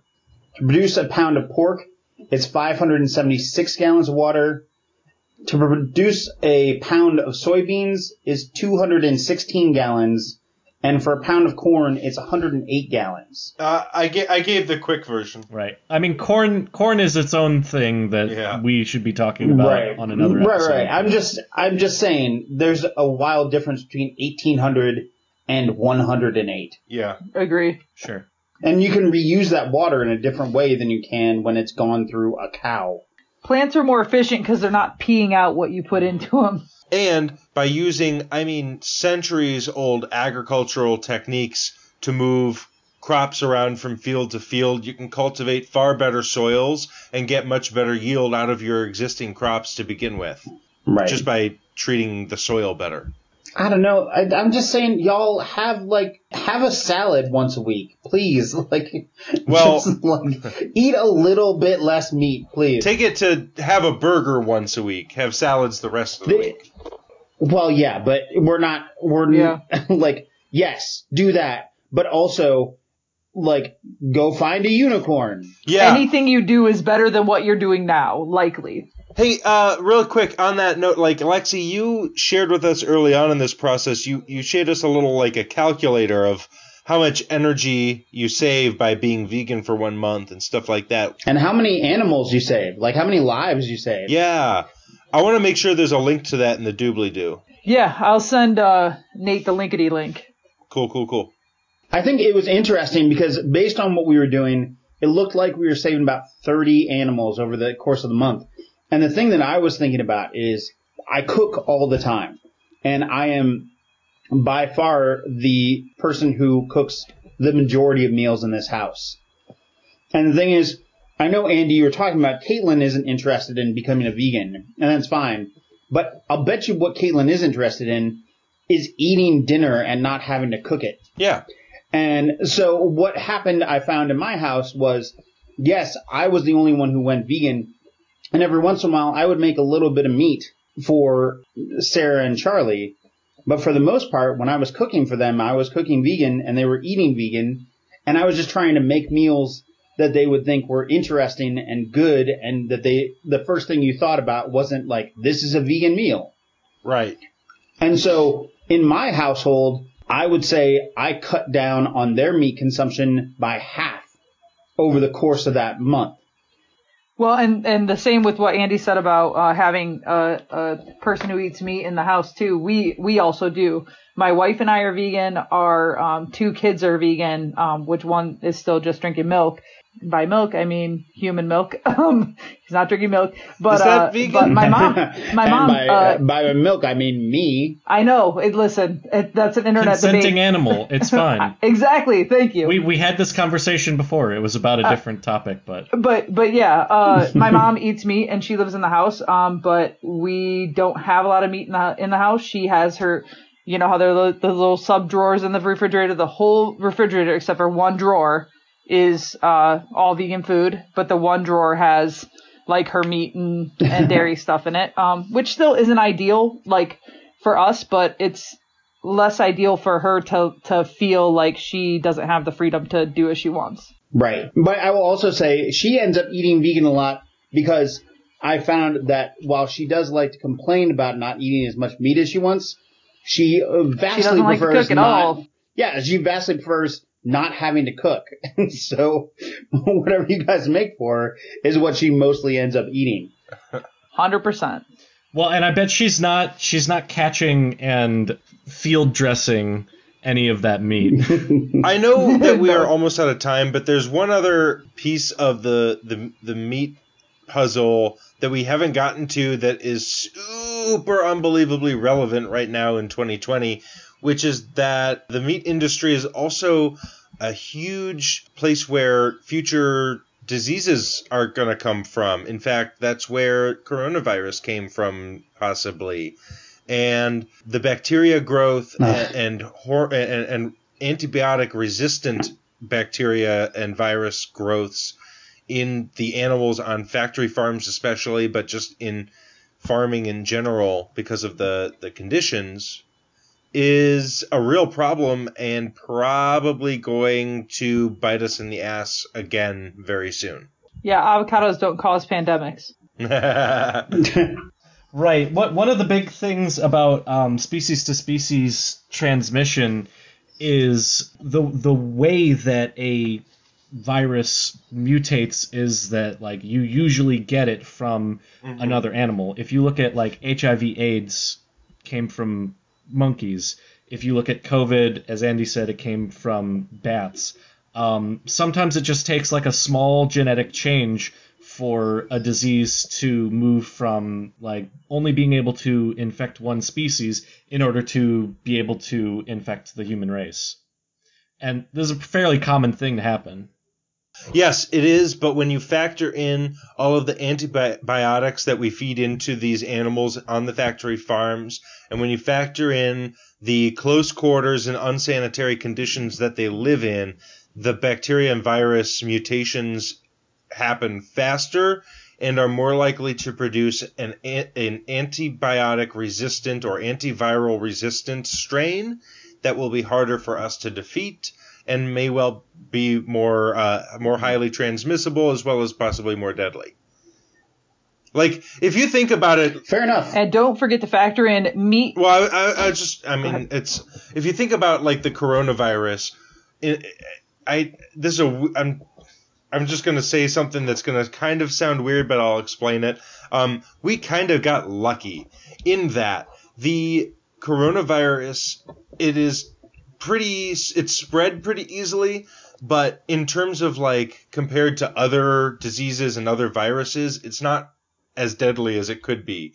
I mean it could easily have been 10 times worse. We could have 2 million dead people 250 mil or whatever it is two and a half million dead people in america now rather than 250000 with with just a slightly different mutation along with all the other things you said to not forget to take into account, don't forget to take into account the fatigue of factory workers um, and the fact that they're cutting themselves more often and they're not being able to pay attention to. They just sped up the the lines on the pork plants last year. Um, Mm. So those are not safe places those things all impact whether you can whether you can cut out all of the tumors that you're giving animals or whether you're feeding those tumors directly to your consumers like there are a bunch of there are a bunch of reasons uh, uh, along with like meat safety that like you really have to be able to spend a little bit of time with each uh, unliving animal in order to cut out the infections that they have received while living in these harsh conditions and fed you know food that's not even food half the time I feel like there's a vegan metal song in there, like tumors to consumers. that sounds fantastic. Um, I was just by Metallica.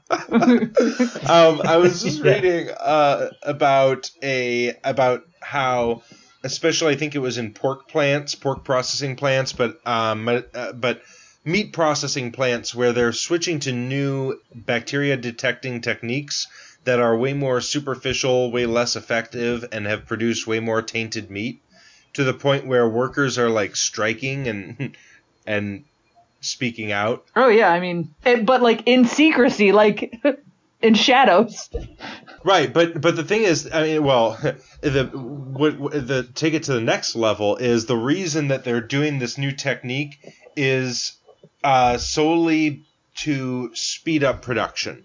It is not because they thought Yep. it would be a better uh, it would be better at detecting or you know and prevent more illness. Nah, it, it's just because they wanted to put more meat through the the plant. so meat can still be 99 cents that's Mhm. that's the moral of it is to keep it cheap so that you can keep consuming it at a rate of over three pounds a week, Andy. Like, and you know, uh, it's the it's wild part about that it, uh, this this whole this whole thing has been a like you start pulling a thread and it just is coming unraveled and it just keeps coming and coming and coming the crazy thing uh, the crazier part about the um you know that they're trying to keep the price of meat down so low is that you know we consume so damn much of it that it actually makes having a you know a normal an average American diet more expensive at the grocery store than having a plant-based diet because when you're doing a plant-based diet you're just not doing that much fake meat stuff into it you know you're not replacing it one to Absolutely. one I mean, this is why I'm so glad that these companies care so much for their workers. Thank god for that right Like the people at Tyson, the upper management decided that they cared about their workers so much that they decided to uh, take bets on how many of them would get COVID throughout the course of them having to work in unsafe conditions right next to each other. Uh, but it's, not fair to expect every company to have that level of care for their employees Absolutely. Not every not every Jesus. company is going to be able to make these wagers on how how many of their Oh employees will die. Uh, it's really nice. So I'm sure that strike is going to work real good. i'm about ready to rip my face off here Hey everybody, my name is Chris. Uh, I've been vegan for seven years, and it's been ten years since I've eaten meat. I originally stopped eating meat for health reasons. Uh, my grandfather died of colon cancer. My mother has ulcerative colitis, and my dad has type 2 diabetes. Um, when I stopped eating meat, uh, I, I feel like it really forced me to learn how to be a better cook. It taught me more about nutrition. It taught me more about the food I was eating in general. And then all of a sudden, um, I, you know, when I learned about the animal welfare and cruelty and the environmental impacts of eating animal products, I decided to go vegan. Um, if I had to recommend a documentary, I would recommend Cowspiracy for the environmental impacts, and I would recommend Dominion for the animal welfare. Um, I'm vegan for the animals, the planet, and my health. Thank you.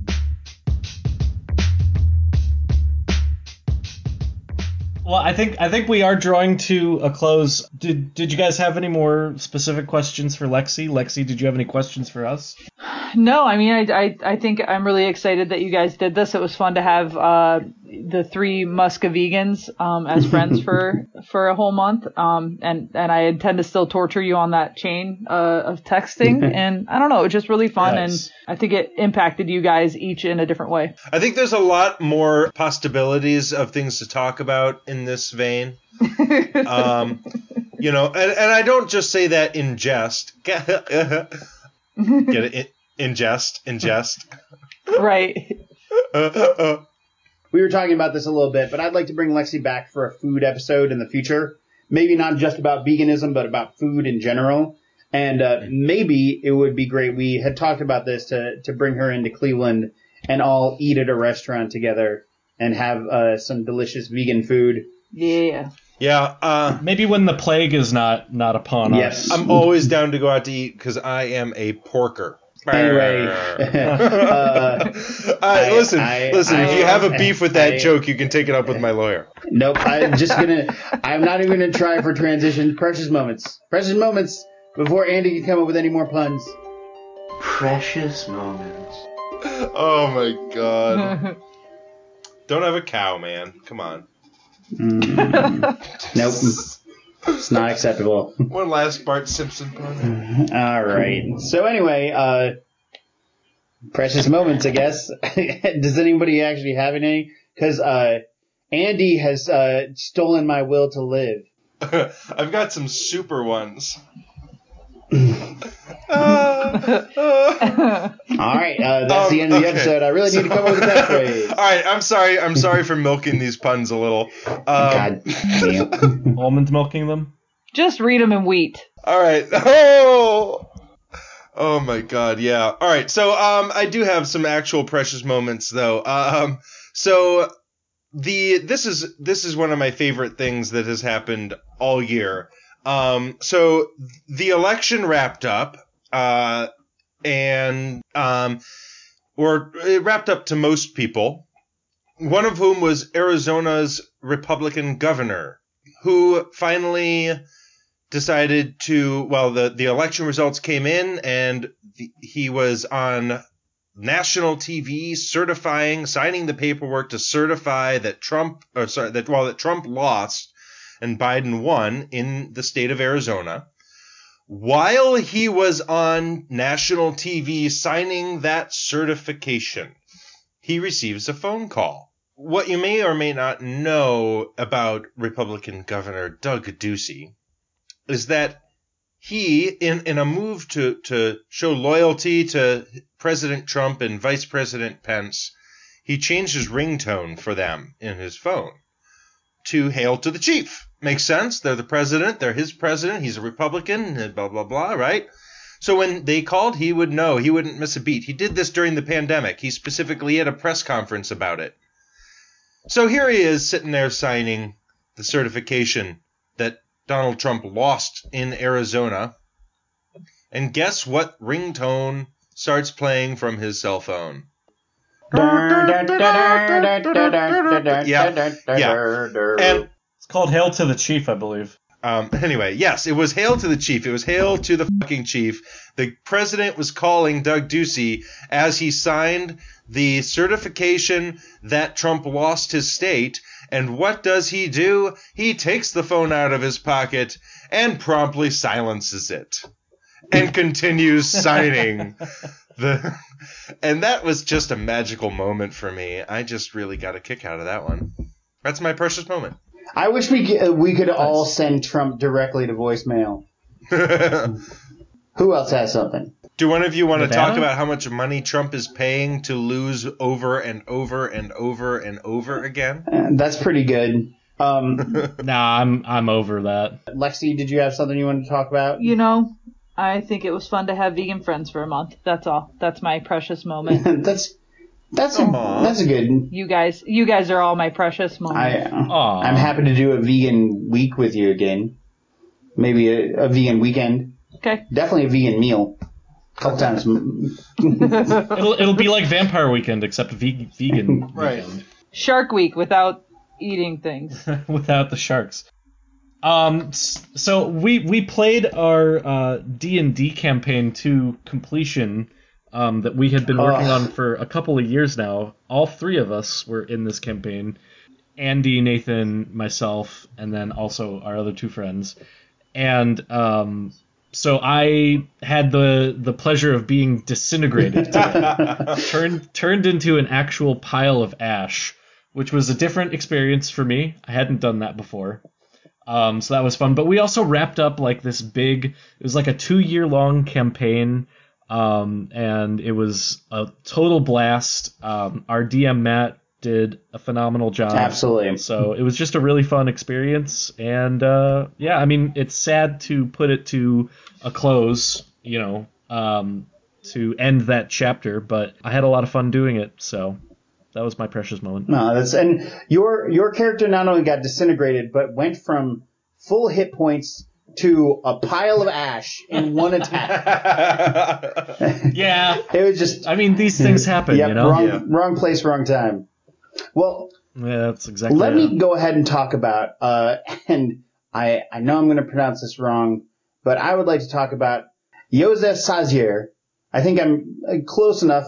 He is an authority in uh, Hungary, and he is an anti-gay politician who has done everything he can over the course of his career to make things harder for uh, gay people in Hungary.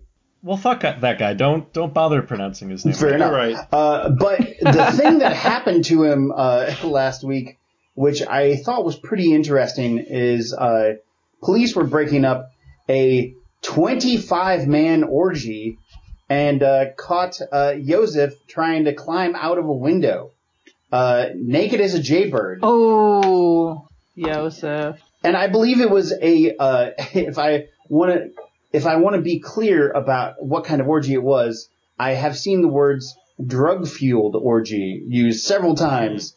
And what I like about this is it's sad that we live in a world where if you're an asshole and you want to do terrible things, that you have to pretend that you're not a gay asshole who wants to do terrible things. Like you should be able to be who you are and be a terrible person at the same time. But what is what is amazing to me is that he like wasn't caught like holding hands at a restaurant or something. He went from zero to 25 man drug fueled orgy. like he just went to the extreme and Wow. I I salute him for it. I do. I Right. And I would be shocked if he if there if this wasn't just a long hidden from view ramp. it was sure. uh, it's it's probably all a misunderstanding. He was probably trying to hand out Bibles or something. Right, right. Well, I, listen. I, I mean, that that sort of Schadenfreude is is amusing, but we are so like it's pretty much a monthly event that some anti-gay Republican gets caught being gay, and it, it- like in America, like because they are so whatever it is they are about it, I uh, we see this all the time. Bigoted? Well, like, yes, but like, it just is a very common occurrence here in America that the most outspoken, the most bigoted, the most anti gay politicians are often masking, covering up some sort of gay tendency that, and caught, like, caught in the like most like extreme circumstances because they're trying to do Well- everything they can to like hide who they right. are. I mean, think back to when the Republican convention was here in Cleveland. Didn't you say like there was a whole thing about how There's- um, there's two the- things that the I love. porn searches surged. Right. There's two things were- I love about that. There were many, many uh, gay prostitutes that flew into Cleveland just for the Republican convention because there was more work that could be done by the by the gay The prostitutes. that normal were here. Cleveland gay prostitutes. Right. They had And to then the call in second the one- backups. Right. And the second one was uh, Pornhub tracks that kind of stuff. yeah.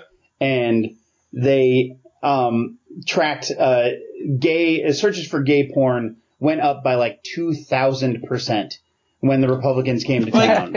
I, I just I mean I, I, I, I love seeing assholes get their comeuppance. And I also I do to a certain said. extent I get it assholes comeuppance.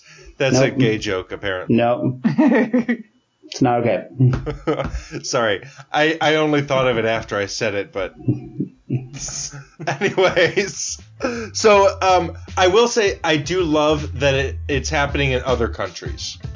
Well, here's what I love. I love needing to come up with a catchphrase. Uh, hopefully we gave you guys something to chew over this week. No, stop it. Love you. Bye. Ah, one Bye. More pun! Bye, Lexi. Bye. Bye.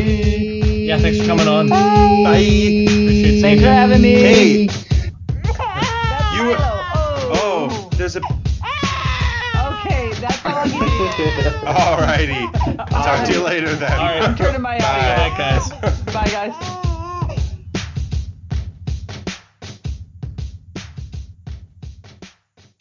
Hi, little Frankie. Say hi, Uncle Nathan. Bye, Uncle Nathan. Hi, Uncle Nathan. Bye, Uncle Nathan. All right, scram.